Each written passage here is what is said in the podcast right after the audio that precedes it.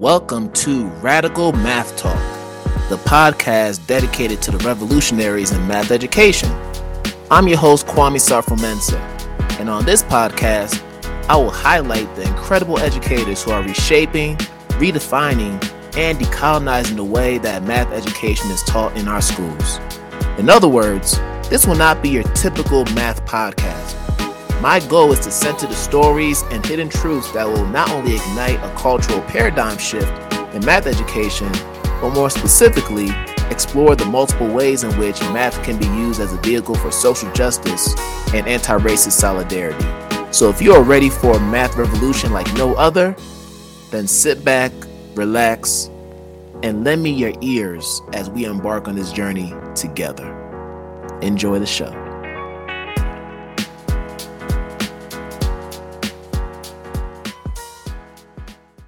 Welcome to a brand new episode of Radical Math Talk, the podcast for the revolutionaries in math education. I'm your host, Kwame Sarfo-Mensah. If this is your first time tuning in to this podcast, I welcome you and I hope that this will not be a last episode, that you come back for more episodes and new content because we have a lot more coming with the new series. Um, and if you are a returning listener or viewer of the podcast, thank you for coming back. I welcome you, and I hope that today's episode is one that you find informative, enlightening, and insightful. So, uh, before we get into the main conversation for today, I ask that folks hit that red subscribe button if you're tuning in from YouTube. This will allow you to get notifications on future content and new episodes of both Radical Math Talk as well as our parent podcast, Identity Talk for Educators Live. Also, if you would like to make a donation towards the Identity Talk platform, uh, we accept donations via Cash App and Venmo. Uh, for Cash App, the hashtag is money sign ID Talk for Ed, and for Venmo is at Kwame SM. So your donations will help to bring more guests to the show and also to continue to build this platform so it can expand. All right, people. So we got another incredible episode today. And uh today's episode, we're gonna be focusing on a lot of different things. Um, obviously, math is going to be at the forefront of it, but we're also going to talk about health and wellness and just the importance of entrepreneurship and they do sound you know very different in terms of the fields they're in but in a way they come together to form something that is really powerful and i think it's an episode that a lot of us can benefit from especially myself because you know i myself i'm going on my own health and wellness journey and you know i'll have a chance to share more about that uh, with tonight's guest. So let's talk about tonight's guest. Uh, she is a math professor. Uh, she's out in Houston, Texas, but she's also like an up and coming like fitness guru. Like if you check her out on Instagram, she's always showing exercise videos, doing all kinds of exercises uh, showing us different ways in which we can be healthy and just being transparent about her own journey and how she continues to grow in the process. But she also is an entrepreneur. She she owns businesses. She has a nonprofit, which we'll talk about. She also has her own boutique store. So there's a lot going on in this episode. But I'm excited uh, to bring on uh, Dr. Tarcia Huber to the show to talk to us about all these cool things she's doing because I feel like there's something valuable that she's gonna drop tonight, and we gotta be here to listen to everything. So let's get started. Hey. Hello. Thank How you for having me. I'm excited. Yeah. Thank you for coming on and taking the time to chop it up. So, how things going? Things are going good. Just taking it day by day. You know, it's uh Thanksgiving week here. I know it's gonna air later, but I'm excited about a little break this week. Mm, I, I know that's right. I know that's right. And I know, you know, you're a mother and a wife, so you know you have your family that you got to tend to. So, yes. I mean, how is it, you know, being with the family? Oh, it's good. So my husband is an educator as well, and so he's off this week. So that gives me extra hands around the house. So I'm excited about that. awesome, awesome, awesome. So usually when we start the podcast, uh, we have our guests share what we call the mathography. So all of us who are in this math field, we have an origin story, if you will, that led us into this field that is so near and dear to our hearts. So I'm wondering how you came across math growing up, how you've been able to grow with it over the years and evolve in the process. So if you could just share just that life story, how it started, how you're able to grow with it and and where you are now with math okay okay so i have always enjoyed math i never ever thought about having a career in anything math right i was going to i wanted to be an engineer so that was my life goal when I was in school, K 12. I wanted to be an engineer because I like taking things apart and putting things together, not really knowing what engineers did. I just knew it had something it was something related to building things, right? So I wanted to be an engineer. And when I graduated from high mm-hmm. school, I went on a few college trips with my aunt, who was a, a high school counselor. I picked three schools that I applied to. And my first choice was a private school. I got accepted, and they offered me some scholarships, but not a lot of scholarships. My second choice offered me a full scholarship. And so my mom was like, take the money, go where the money is, right? So I, I went, right. I chose the school that gave me the money. And so when I got there, I had to go to orientation and I had to pick a major. And so when I got there and I got ready to pick my major, they didn't have an engineering major. And so nobody told me to research schools that had the best engineering programs, right? And that's one of the reasons why I'm passionate about what I do now um, as a mentor to youth. But no one told me to do that, right? My advice that was given to me was take go where the money is, which isn't bad advice, right? Um, so I got there and there was no engineering major. And so I, I called my mom. I was like, Mom, I have to pick a major and I don't know what to pick. She was like, I can't tell you what to pick, but whatever you pick, pick something you love. And so I thought about it and I thought about it and I was like, What do I love? What do I love? Well, I love math. I knew I love math. I didn't even know you could major in math. And so I looked on the list to see if math was an option, and it was an option. And so I decided to be a math major. And it's interesting because um, at the school I went to, I went to Stephen F. Austin State University, which is in East Texas. It's a small school, a small public university. Um, they put you in these groups and they have other students in there that uh, help you through the process. And everybody was like, You're going to major in math? nobody majors in math. And if they do major in math, they change their major. So it was like a whole bunch of negativity. I was like, whatever. That was just like motivation to me anyway, to do it anyway. And so I decided to major in math. And so that's where my math journey started. I had no idea what I was going to do with a math degree. I just knew it was something I enjoyed. And so I just decided to major in math. I didn't know what I was going to do though with it. Yeah, you and I have a similar story as far as college is concerned because I also was a math major during my undergrad. And the funny thing is, I also didn't realize that you needed to actually research schools and different programs that they had. I literally chose uh, my alma mater, Temple University, because one, they had a Division One basketball program, Mm-hmm. And I mm-hmm. thought, oh, I get to be on March Madness. I could actually be on TV and and be in a crowd and be all crazy. Like that's what I was thinking. And also the crimson color was close to my favorite color, red.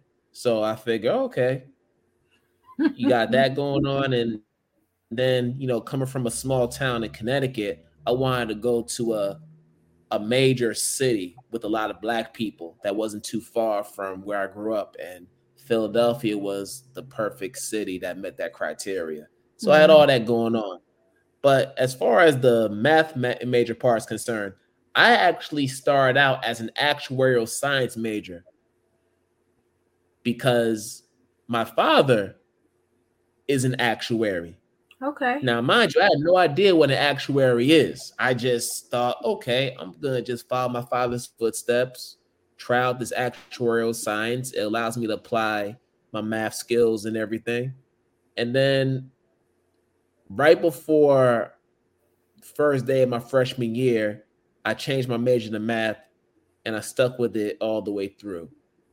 And uh probably it was the best decision that I made for myself even though I only chose it because it was the only thing that I knew I was really good at. I didn't really have any career aspirations. I didn't know what I was going to do with the math or anything like that. I just knew that, okay, if I choose math, that's going to at least get me through undergrad. I don't mm-hmm. know what I'm mm-hmm. going to do with it, mm-hmm. but for mm-hmm. right now, let's do math. I, was, I was on the same playing field right there because I didn't know what I was going to do with it either. Cool. So I know at my school, um, in terms of the demographics in the math department, there weren't a, a whole lot of black people who were math majors. So whenever I was in math classes, I was either the only black person or one of the very few in all my math classes throughout my five years. And it was just such an isolated feeling. So I'm wondering if you felt similar feelings during your undergrad, if it was like a a similar trend. Yes, in undergrad, yes. Well, I would say my first because I, I did come in with calculus credit because I took AP calculus, but I had to go back and take I think I had to go back and take trigonometry. I don't know why I had to go back and take trigonometry. That's weird. I know I had the calculus credit, so I didn't have to take Cal one, but I had to go back and take trig. I don't remember why, but when I took trig, there was more minority students in that class. But after trig, once I got into the Cal ones, twos, threes, fours, the linear algebras, the di- differential equations, there was no other black students in the classes. Um, and then so there was it's kind of like a cohort because in my cohort there were only seven of us in the class my class that i was in there were only seven math majors i was only black but there was a cohort above us there were two there were actually two one was actually um, from trinidad she was from trinidad and then one was african american from uh, houston so that was surprising that there was actually two in that cohort and so of course we clicked and we pushed each other through the program but they were they were above me, so I didn't really get to take any classes with them because they were already ahead of me.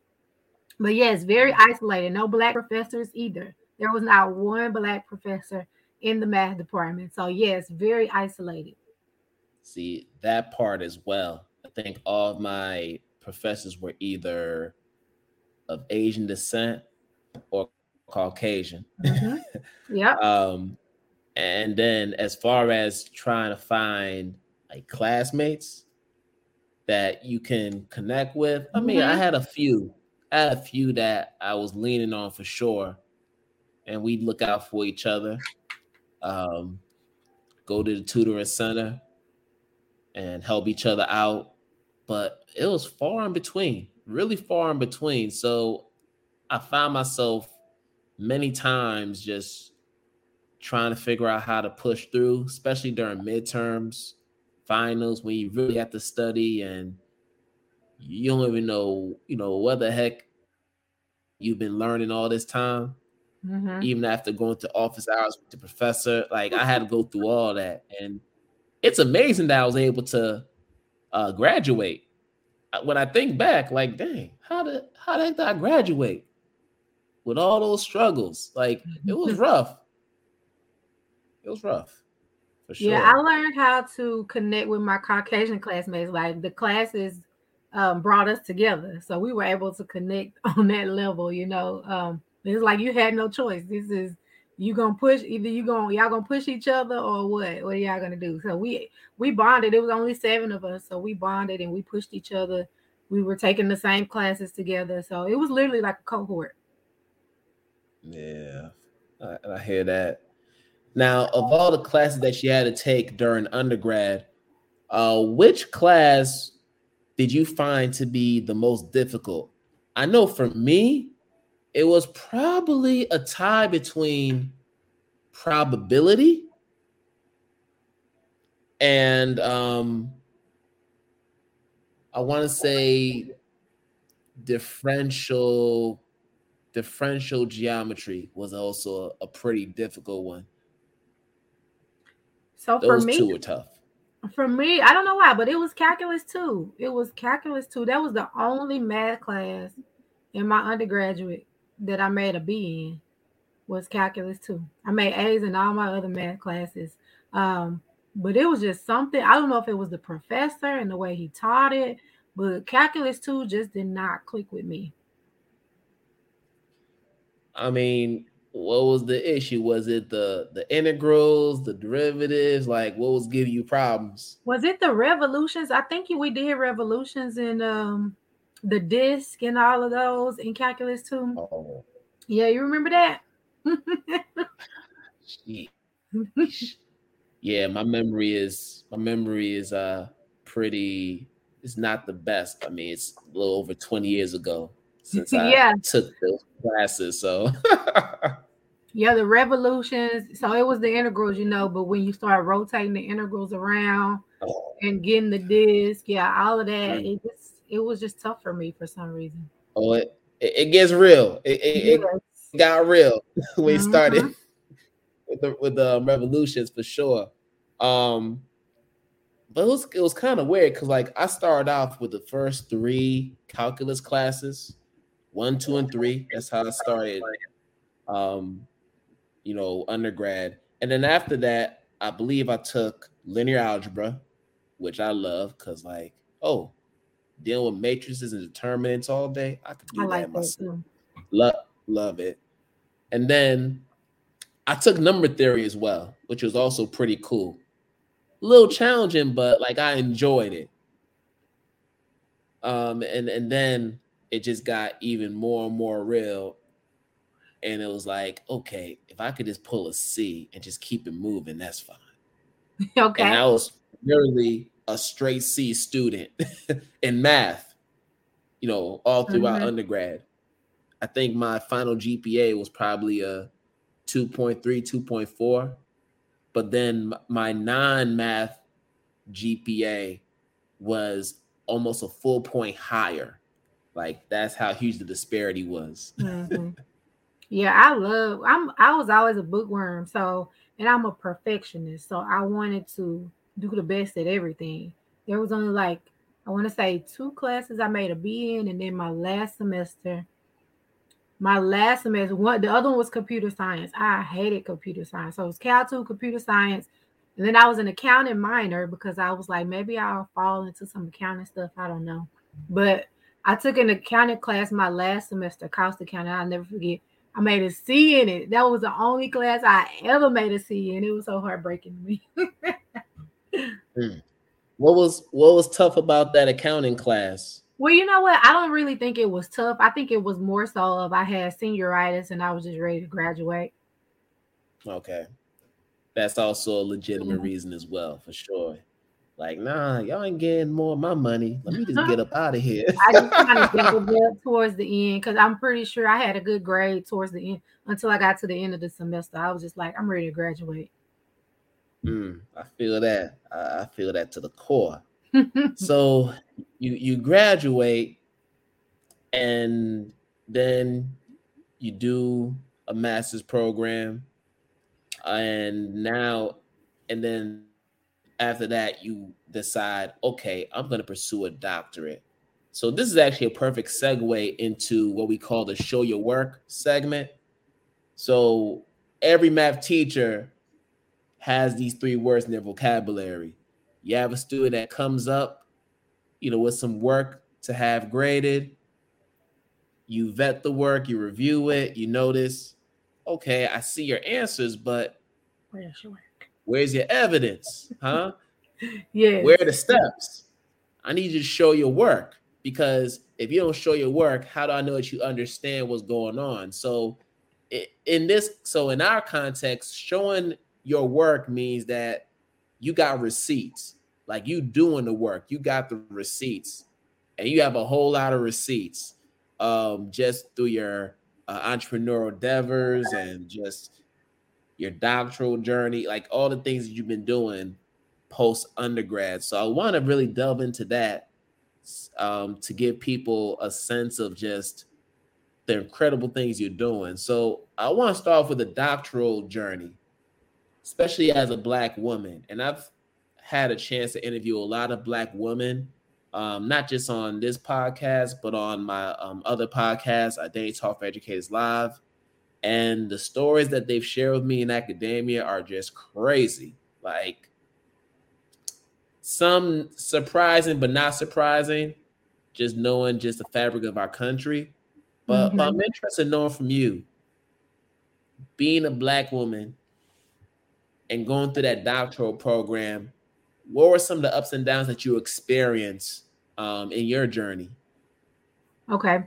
So I'm gonna uh, first of all, you was talking about show your work. If I could tell you how many times I emailed that to students just today because I was grading notes and they weren't showing their work. They were just putting the answer. And I was like, uh, the answer, just the answer is not gonna work.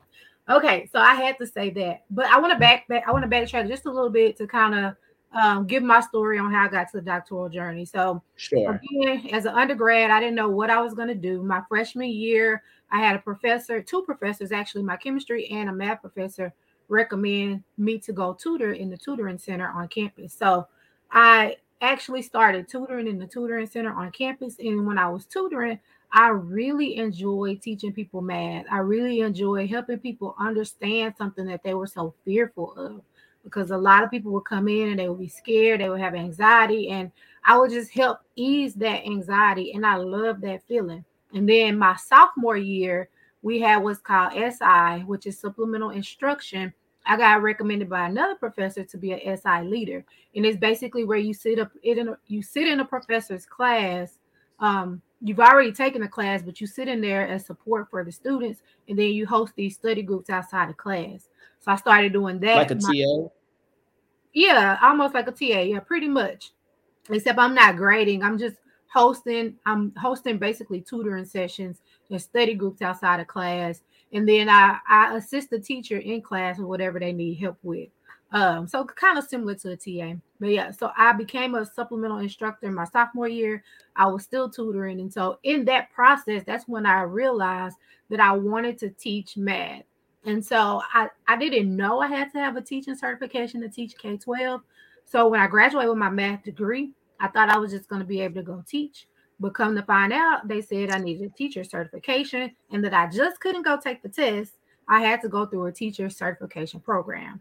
And so my analytical brain was like, okay, a year and a half in a teacher certification program, two years towards a master's. And so I'm like, I'm going to get a master's for two years. Forget, you know, what y'all talking about with this teacher certification program. And so I applied to two schools to get a master's degree. One of them was a private school again. If you know about private schools, they're more expensive. And so the mm-hmm. school that I the school I received my undergraduate degree from, they was like, if you stay here, we'll pay you as a graduate assistant and allow you to teach uh, developmental courses while you work on your master's degree. And I was like, okay, more money, I'll take it. So I decided to stay at the school where I received my bachelor's and work on my master's as a graduate assistant. And I started teaching college level courses. And so then I realized, oh, I can teach college level. You only need a master's degree to teach college level courses and I don't even have to worry about, you know, going back to get a teacher certification.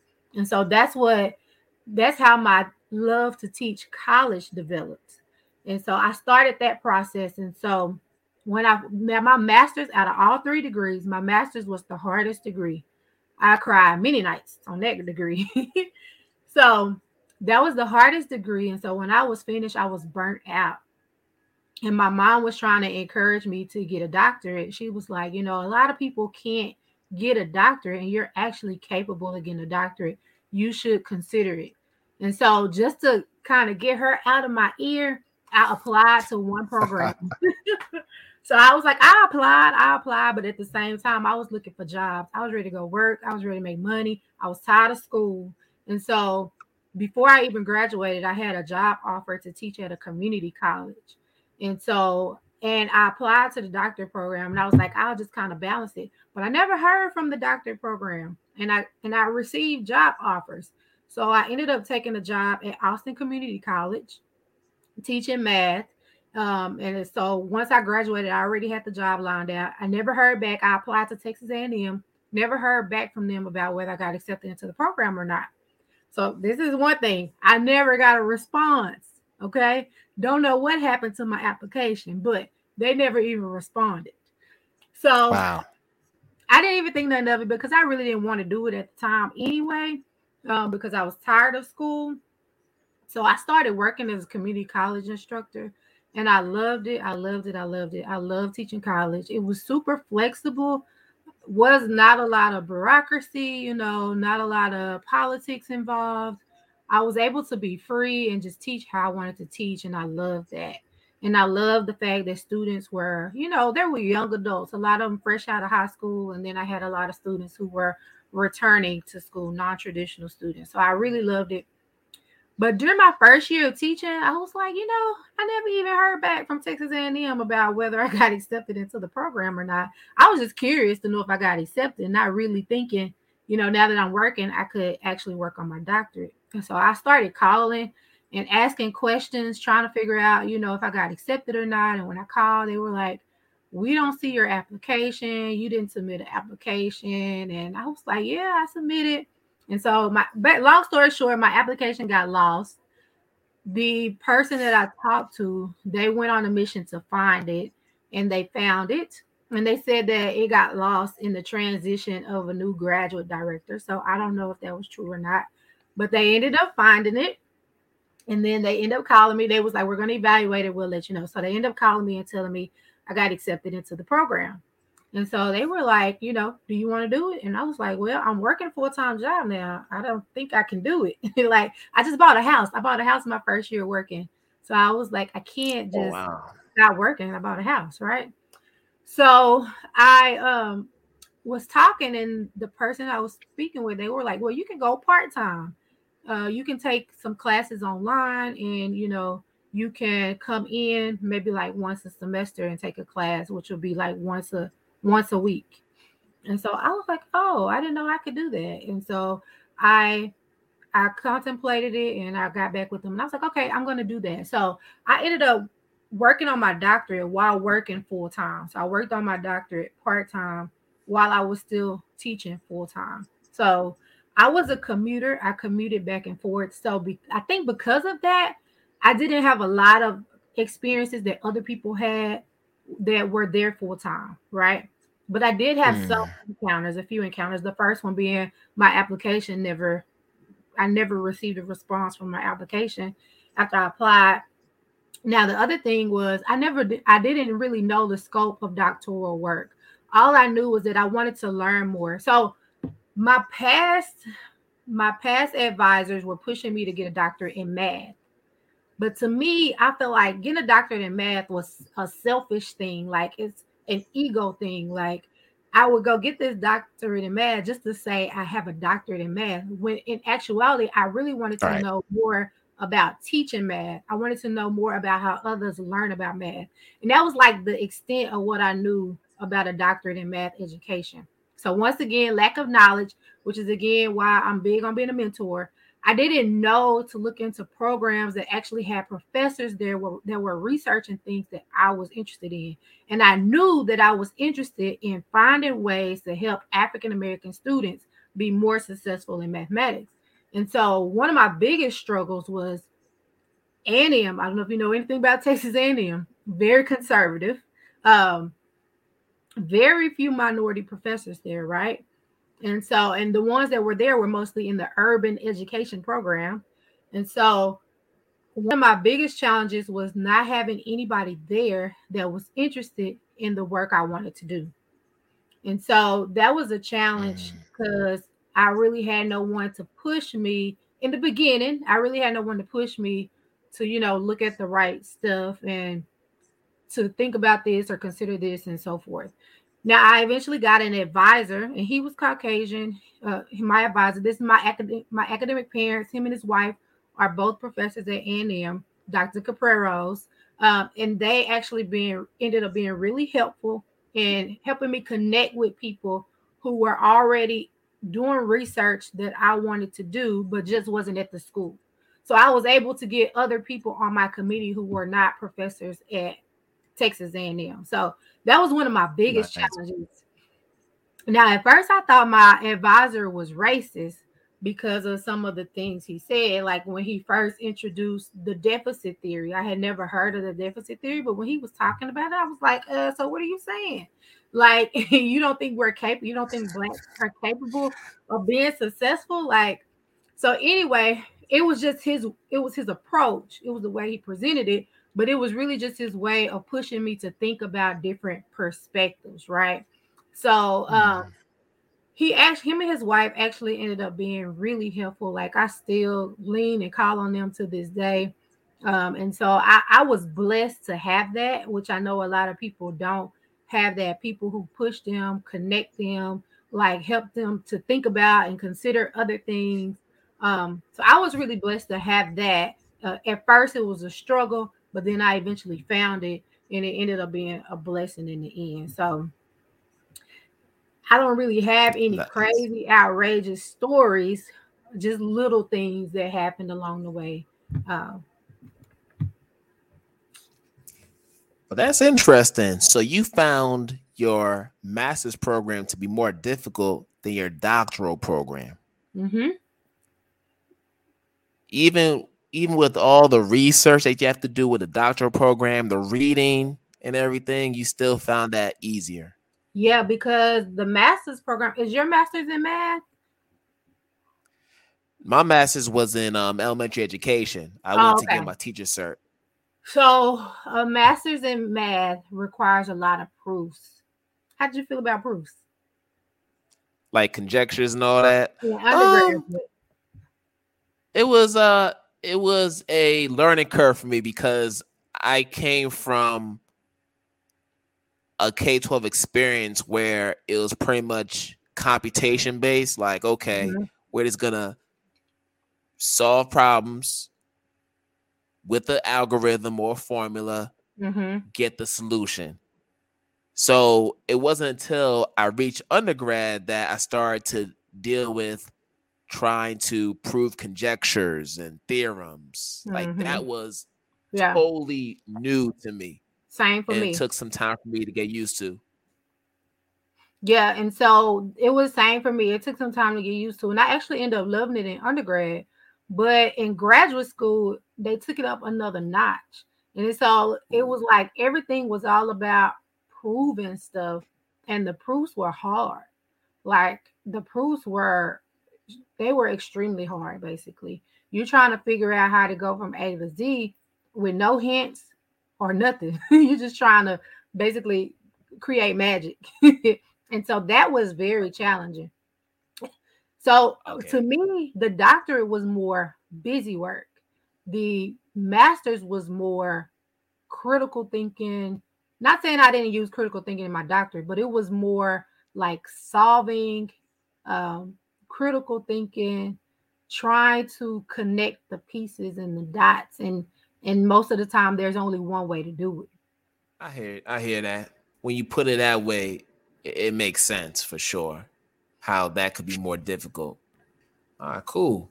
So you mentioned in your doctoral program that you were focusing on helping black students really understand math better right? Because that's something that seems to be a a stereotype when it comes to to us. Mm-hmm.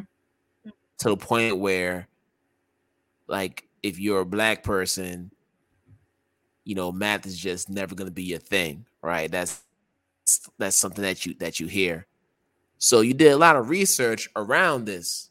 Um, i know you had a chance to i think go to different high schools to just see how they interacted with math and how you can make it more culturally relevant. So I'd love for you to just speak more about what you were able to discover um, in your research and and how it allowed to inform your own thinking around how we need to approach math with our young people.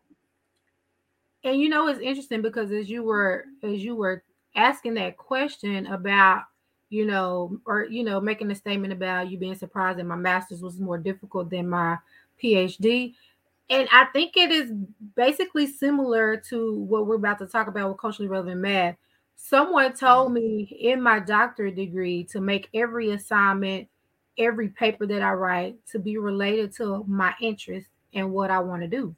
And so everything that I was doing re- was related to finding ways to improve mathematics education for African American students. And I think because of that, because I was super interested, I was super invested, I didn't really find it challenging. It was challenging, you know, writing, learning to write um, in academia was challenging, but as far as like the content, it wasn't difficult because it was something I was interested in. And so that's the same way that students feel in math classrooms when they are learning something that they're interested in. And this is what I found out when I was researching different high school students. When students, when you teach students math in such a way that it's relevant to them, that it's related to their lives, they don't even feel like they learning math. When I did my dissertation, the students kept saying, we thought you were going to come teach us math. I was like, we are learning math, but they were so focused on the context and what we were learning that they didn't even realize we were actually learning math. And so for me, culturally relevant pedagogy is basically making the content relevant to the students, relevant to what it is they're going through in their lives, relevant to what they want to be in the future also relevant to their history, their past, you know. So there are so many different ways you can make the content culturally relevant. You can connect it to their history. You can actually use everyday things that they experience in their everyday lives. And so you can even look into social justice issues. Um, and so you have all these different ways that you can bring the content in to connect it to the students' lives. So just to give you some examples, from my dissertation, one of the topics that we talked about was teen pregnancy rates. And so, actually, what I did was I studied this school. I studied what the students were going through. I actually gave them a survey, like a Who Am I survey, and they filled out things about themselves, things about you know their environment and where they were from. And then I analyzed these surveys. I found overlapping commonalities, things that they had in common, and I used those topics to actually create math lessons related to them. And one of the things that the students kept saying was they were proud of themselves for not having any kids at their age. And so I was like, that's interesting. Like, why would they say uh-huh. that? Well, after speaking to the administrators, it was a school that was connected to their school that was for teen moms. And so there was a lot of uh, students like near them that were teen moms. And so they they were acknowledging the fact that you know that could be them. And they were proud that it wasn't them.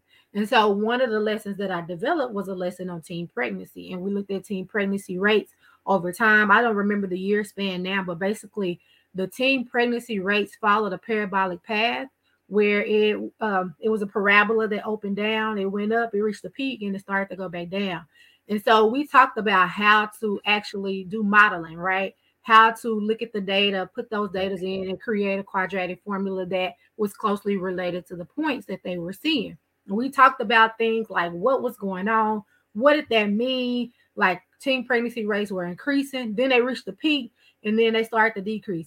And so then the students began to question all on their own why did the teen pregnancy rate start to decrease? And these were teen pregnancy rates across the US. And we looked at it by race. We looked at the teen pregnancy rates by race. We saw how it went up higher for African Americans and Hispanics, but lower for Asians and Caucasians. And so they wanted to know more about the data.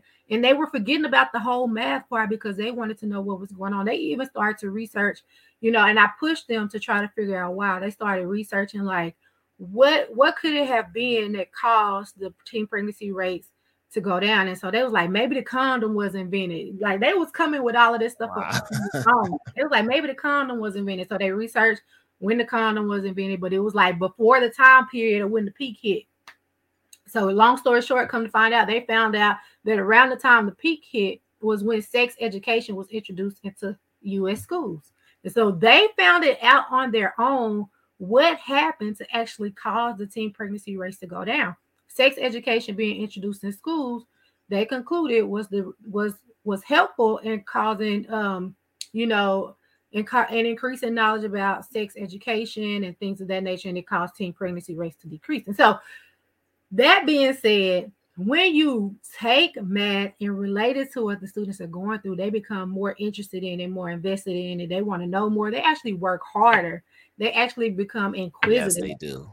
And so that's my idea of culturally relevant pedagogy, taking it and making it related to the context of the students, what they're going through, you know, what's relevant to them and so forth. And that's exactly how I like to approach it as well with my students. Um, and it makes sense making it culturally relevant. What I'm wondering, and this is a rhetorical question, I think you and I both know the answer to this question, but because we have people watching us, I think it's important to really delve into this one. Now, we see the relevance in what you just described and how it built up confidence in, in your students and how they felt like, wow, like I'm actually doing math without even realizing it. We see the benefits. My question is, how come it's not as commonplace as it should be? How come more people aren't joining us for the ride, if you will, knowing the benefits that we've been able to experience?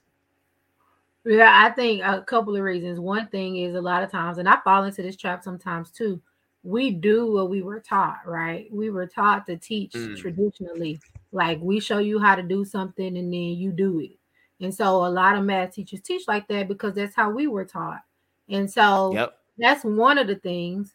And I have to catch myself when I start to fall back in that trap. Like, and it's easy, right? To do it that way. It's not as easy when you start diving into like topics of social justice, you know, and a lot of a lot of math teachers are uncomfortable with discussing some of the issues that you could talk about that would actually increase the students' interest. And I think that's one of the biggest one of the biggest things is that the the level of, of uncomfortableness that it creates when you start trying to incorporate social justice into a math classroom. And so, and then it takes a lot of extra research as well. Like I had to do a lot of research just to create that lesson. Like I had to dig into the data and really find out what, how could I take teen pregnancies and relate it to algebra?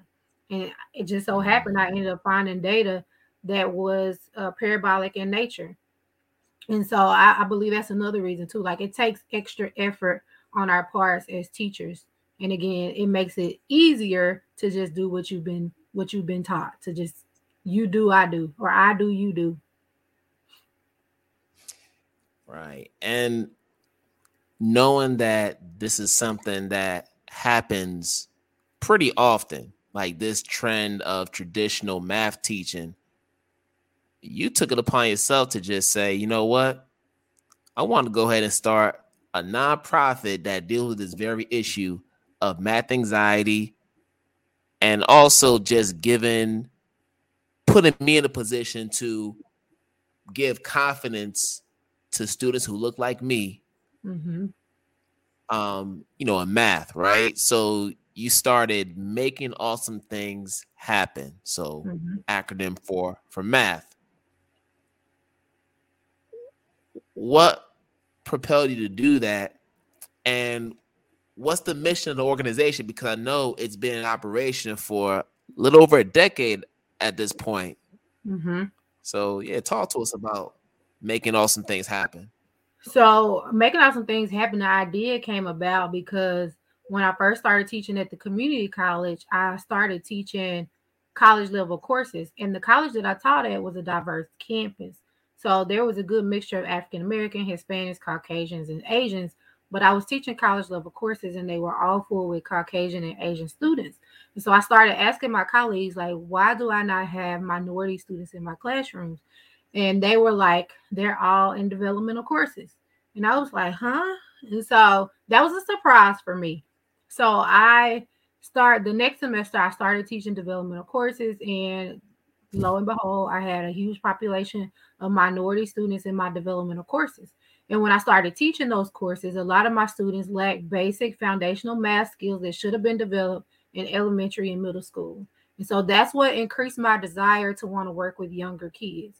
I was like, kids need to be able to have this strong foundation at a young age so that by the time they get to uh, college, this is not an issue, right? And so that was the original, the, the original concept of why I started.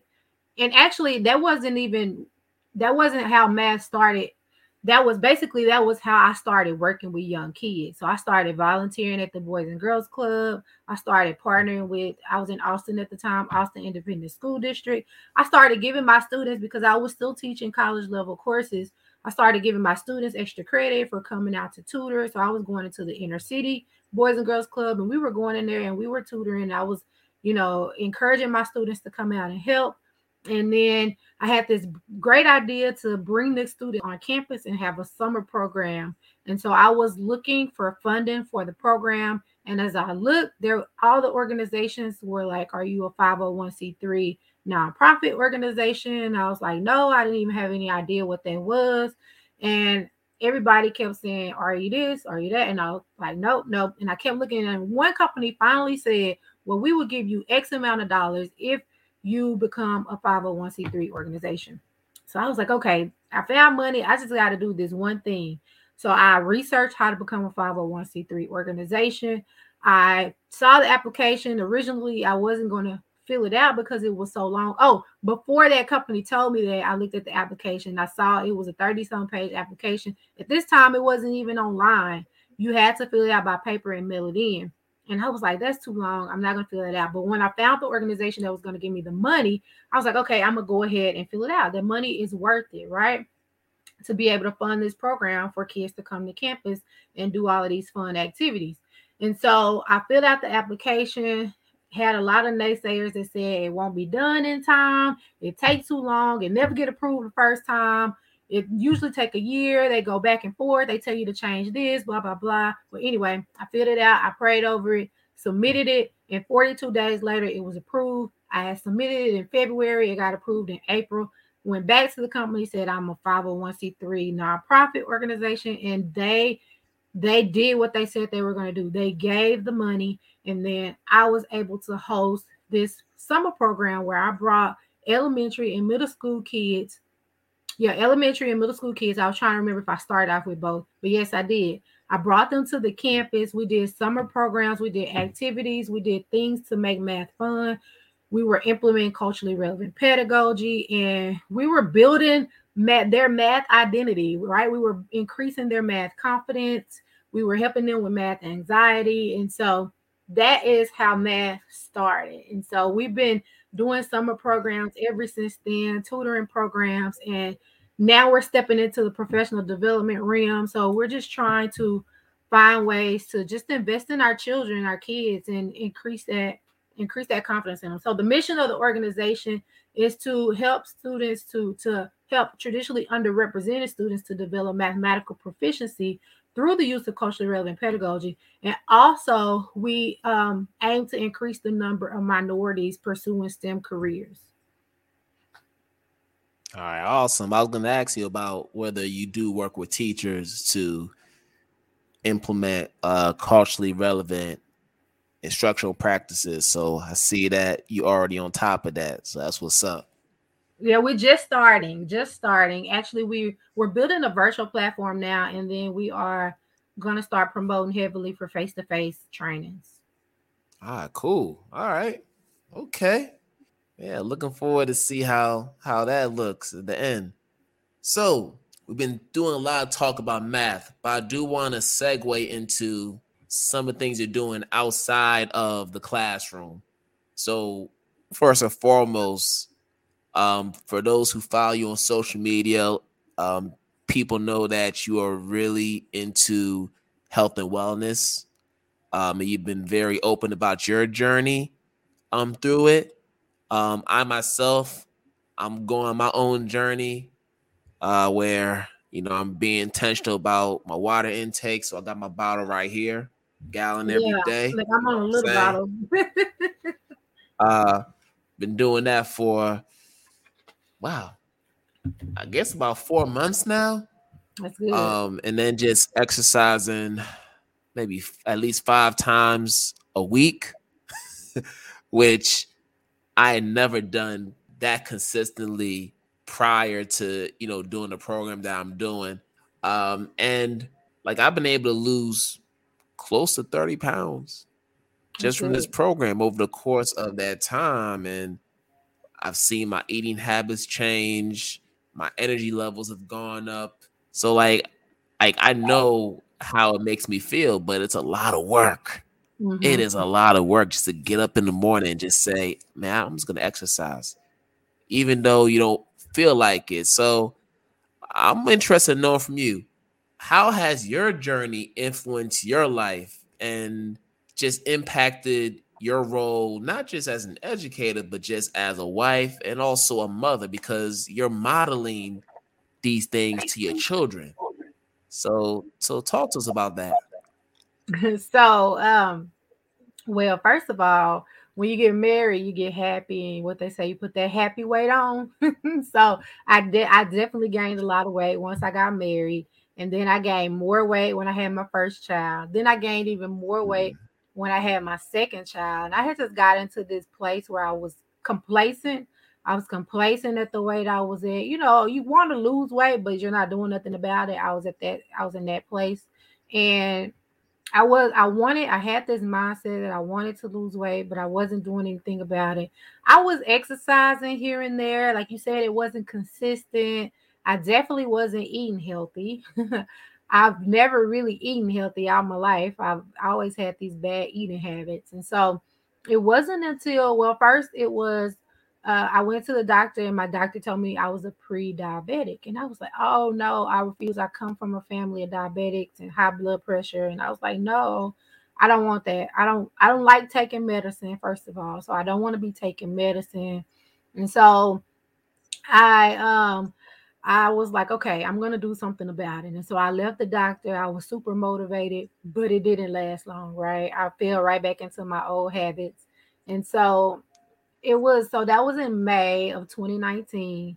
And then it wasn't until that I really got serious in October of 2019. We lost my father-in-law and we he passed away. He had health issues. And so, you know, after he passed away, my husband and I both we really got serious about just our priorities and and what we thought was important in life and just wanting to be healthy for our kids so that we could be around longer for them. And so we both really just got serious about taking care of ourselves. And so my my health health journey started in really October of 2019. And since then, I've been working out consistently.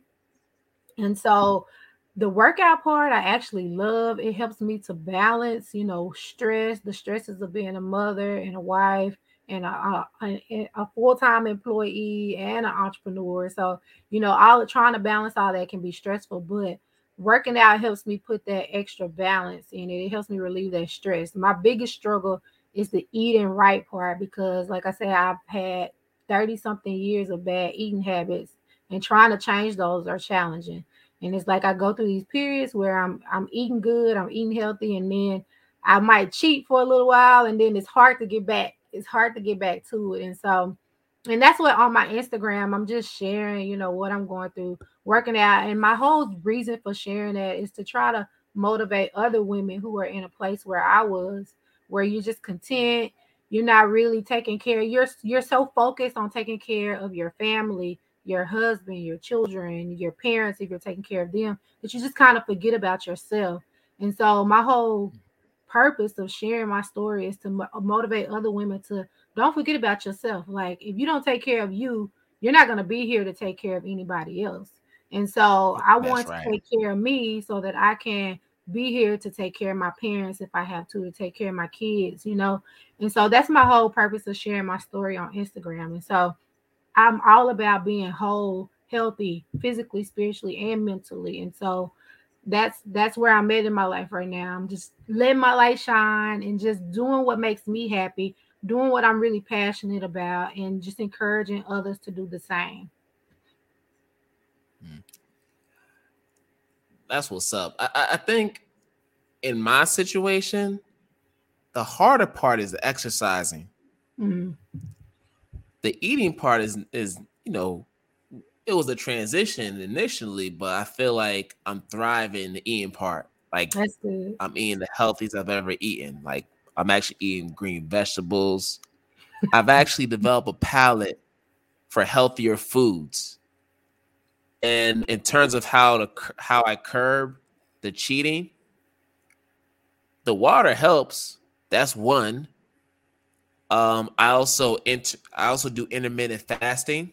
Mm-hmm. So like I don't start eating until noontime.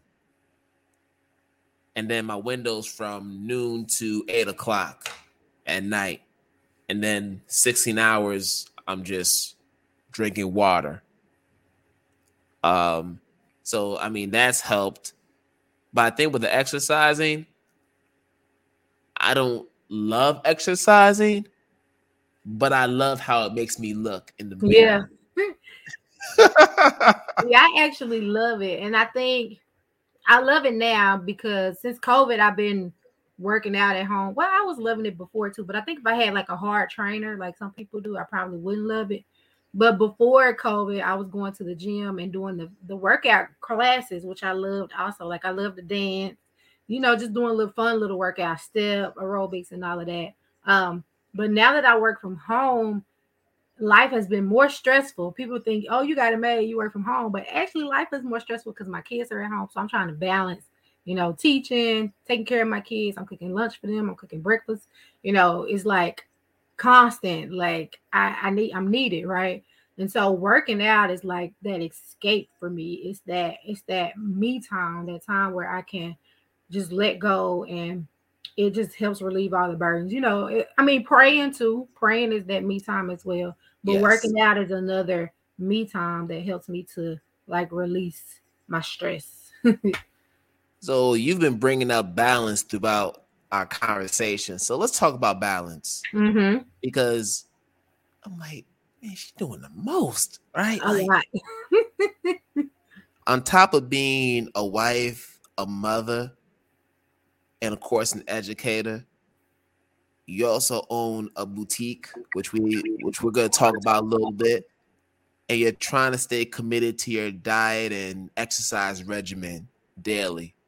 How are you able to maintain a healthy balance between all those things that you're trying to do? Because for a lot of people, that is a challenge. Mm-hmm, mm-hmm. But you seem to have figured some things out. Maybe not everything, but you you have some things figured out clearly. So if you could just kind of share some of that magic with us, so we could also try to get close to your level. I actually just made a post of a quote because I post quotes on Instagram as well, and the quote was I had to pull it up. You will never find time for anything. You must make it. And so I'm I'm mm-hmm. learning this as I get older. Like I can't just wait and think I'm gonna find the right time to do stuff. I have to make time for it. So I do a lot of planning. I do a lot of writing out in my calendar of like setting aside time to work on specific things. Like I have specific days I'm gonna work on this.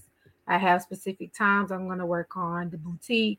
I have specific times I'm going to spend with my kids. Specific times I'm to spend with my husband. Like I have to plan that out because if I don't, it'll slip my mind and I'll forget about it and it won't happen. And so you really do have to like plan, like you have to write it out, you have to set aside time.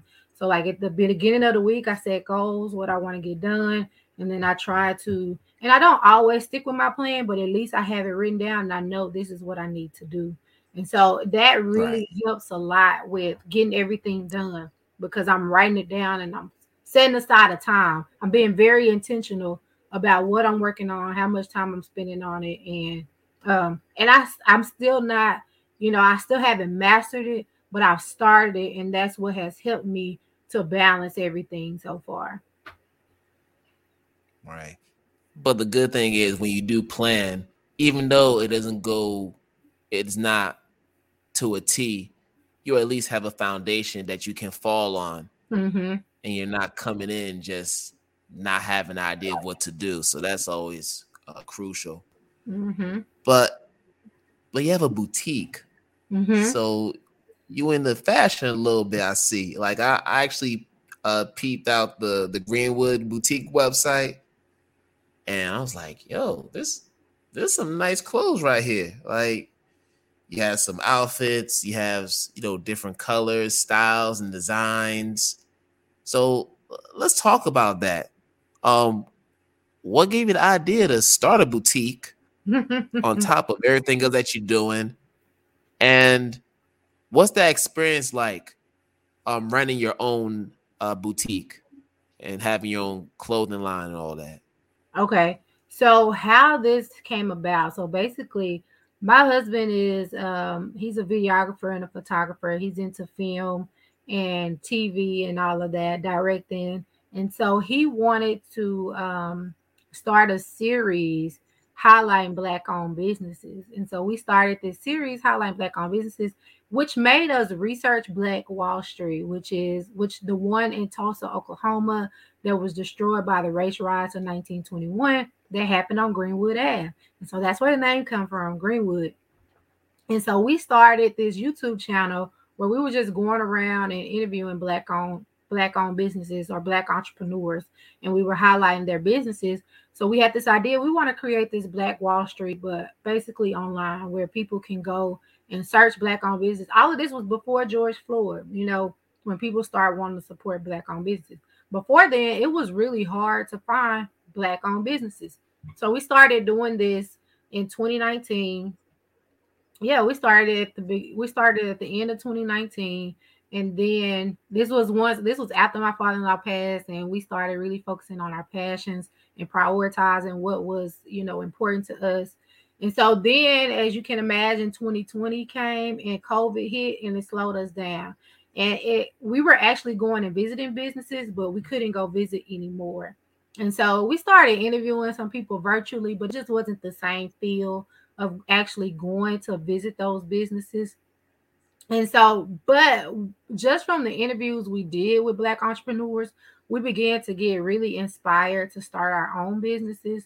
And so we actually started a clothing line, which, a long story short, I'm not going to go into the details. It was a failed clothing line because we had trademark issues. We had people oppose our trademark. And so, and so we actually started selling clothes that we were going to put on our um put our logo on that we hadn't put on there yet, but we were like, okay, we're just getting rid of these clothes. And basically we started selling the clothes and I was and I started modeling the clothes and I just I kind of fell in love with it. My husband was like, let's just change from doing the clothing line to just regular clothes, like wholesale clothing. And we just tried it and I actually fell in love with it. At first, I was against it because I'm not really a fashionable person. I like to look good, but I'm not like a fashion guru. So that's why I was against it. My my confidence levels in fashion wasn't that great. So I was kind of against what? it at first. so you fooling me. Yeah, I mean, I actually love it now. Like I love ordering the clothes. I love modeling the clothes. I love selling the clothes, even though my goal is to eventually outsource the modeling part. But I actually love it now. And so it's so much math involved as well. You know, ordering clothes, you got to figure out, you know, how many sets you want to order, what you're going to sell them for, what would your profit margins be, what's your break even, how many you need to sell to um, break even you know how much do you want to invest back into your business? It is a lot of math involved. And you know i really think it's a great experience too for me working with kids because a lot of times kids will say well i'm not going to go i don't need to go to school. I want to be an entrepreneur. Or you know i don't need math. I'm going to be an entrepreneur. Well there is so much math involved in being an entrepreneur and you have to have great math skills in order to be a successful business to have a successful business. And so i'm really enjoying the boutique I'm enjoying, like I said, modeling the clothes. I'm enjoying the math, trying to figure out the, you know, problem solving, figuring out how many I order, how much I'm going to sell them for, how much profit will I make if I sell this many or that many. So I'm always like creating equations. I keep a spreadsheet where I'm creating my equations for my break even points and so forth. So Ah, uh, that oh, that's what's up. Do you also graph your projections as well? You know what? I haven't graphed my projections. That's something I need to start doing. But you know, we just switched um, over to Shopify. So we were using Squarespace as our platform at first. We just switched over to Shopify, and Shopify has so many features in it that it does a lot of that stuff for you. Like it calculates your profit margins and all of that. Whereas before in Squarespace, I was having to calculate all of that on my own. But Shopify is like an enhanced platform that does a lot of the data analytics for you. Ah, cool, cool. That's what's up. All right, so you know a little over the hour, so it's time for that lightning round to okay, close it okay. out. So the light, so the lightning round is just basically a chance for folks to get to know you outside of the math space, outside the classroom. So these are just some quick hitter questions to close us out. Um, and the first question that I have is just your favorite self care activity. What are you doing for self care these days? So working out, working out is self care for me, and praying is self care. I pray a lot, so those things really help me to um, really helped me to just release, relax, relate. You know. ah, cool. Favorite math concept to either teach or learn. Ooh, that's a good one. So favorite math concept to teach. So I love I love trigonometry, but excuse me. I love teaching college algebra because I love taking it and making it relatable, taking these abstract concepts and making it applicable to their to students' real life. So I love teaching about the functions, the quadratic, the linear, the polynomials, and so forth. All right, cool. Um, a book that you're currently reading? So I'm currently reading uh Lolo Jones's Over It, but I want to I want to talk about a book I just read, which is Tyler Tyler Perry's Higher is Waiting. I just read that book. It was so good. I read it again. I read it two times back to back. That book was super inspiring. And if you haven't read it, I want to recommend that you go read that book. Super inspiring, super motivating, and it's just a good book overall. So I definitely recommend that book. All right, nice. Most grueling exercise you've ever done? Burpees. I hate burpees. oh my! I just did those the other day. Just like the, ah, they got to get back up down. Mm-hmm. Oh, I did some oh. today. I was gonna try to do 50 today, but I couldn't do 50. I did 30. What? Shoot. She's like, I was gonna do 50 today, but I just said I'm gonna do 30, like 30 a small number. Shoot, I, I struggle to get to 30. yeah, that was a tough. Oh, I'm just gonna do I'm just gonna do 30. that was a struggle yeah. too. Ooh, burpees are no joke though, but they help though. They definitely yeah. help. That's the only reason I do them because I know they're gonna benefit. Mm-hmm. I know that's right. All right. If you can invite three influential figures, dead or alive, to dinner, who would they be? So one, I would say Jesus. I'm a Jesus lover. So I would love to just sit at the feet of Jesus and get all the teachings he got to tell me, all his wisdom, right?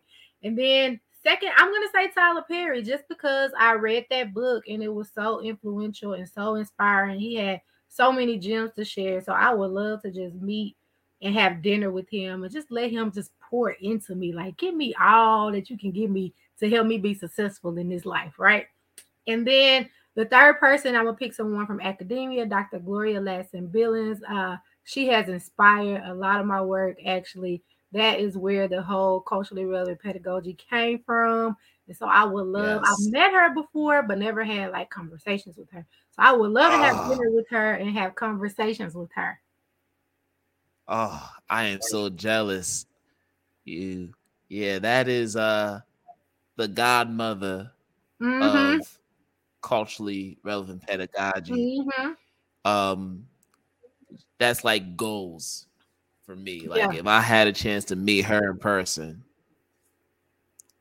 like I don't need no gifts after that. Like I don't need no Christmas gifts, no birthday gifts. Just let me have a conversation with her. Yeah. I met her. I took a Oh. picture with her, but I didn't get to have a conversation with her. Ah, well, hey, that's that's better than most people. Mm-hmm. All right, and I know you're a Delta. Yeah. My wife is a Delta as well. Ah, Yes, She's a. Delta. Um, are you currently following the? Oh, you heard? I don't know. I heard her. Oh, you heard her? Uh-huh. you heard? Yeah, she heard you, man. yeah. Um, are you following the convention this year? Uh, from Atlanta. So I haven't been keeping up with everything, but I have some friends who went who I've been watching watching their lives, watching them on social media.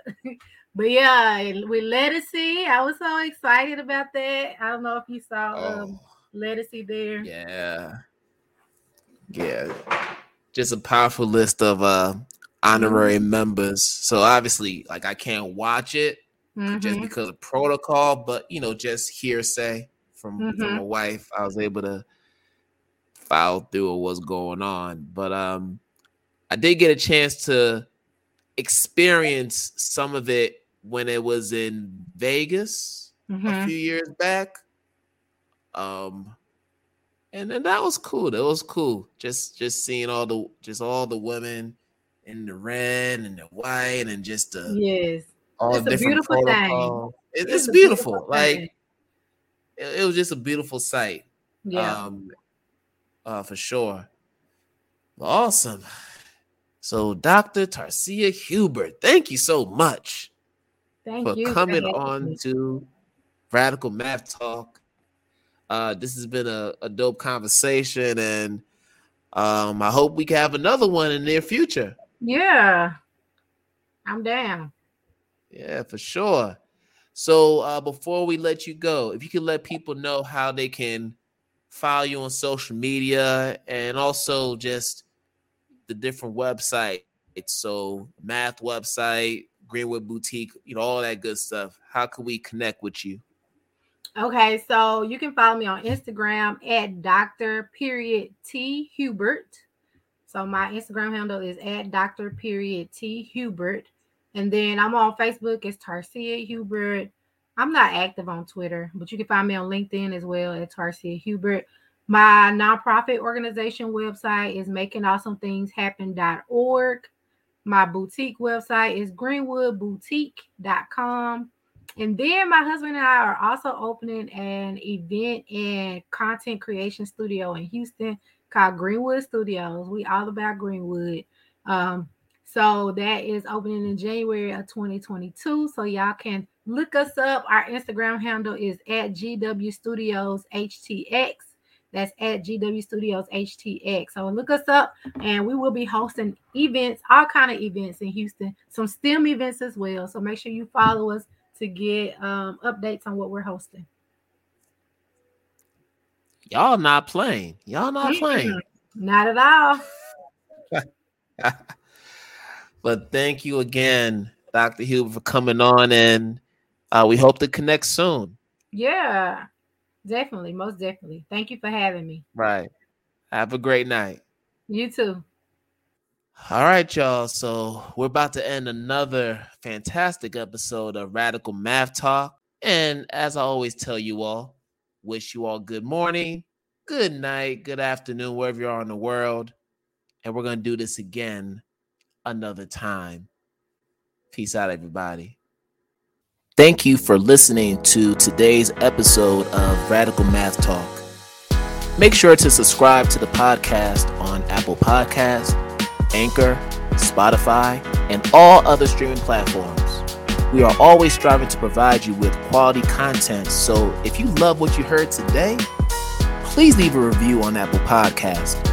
And to check out the video episodes of the podcast, you can visit our website at Identity Talk 4, numeral 4, educators.com. I'll say it one more time identitytalk4educators.com. Thank you and have a great day.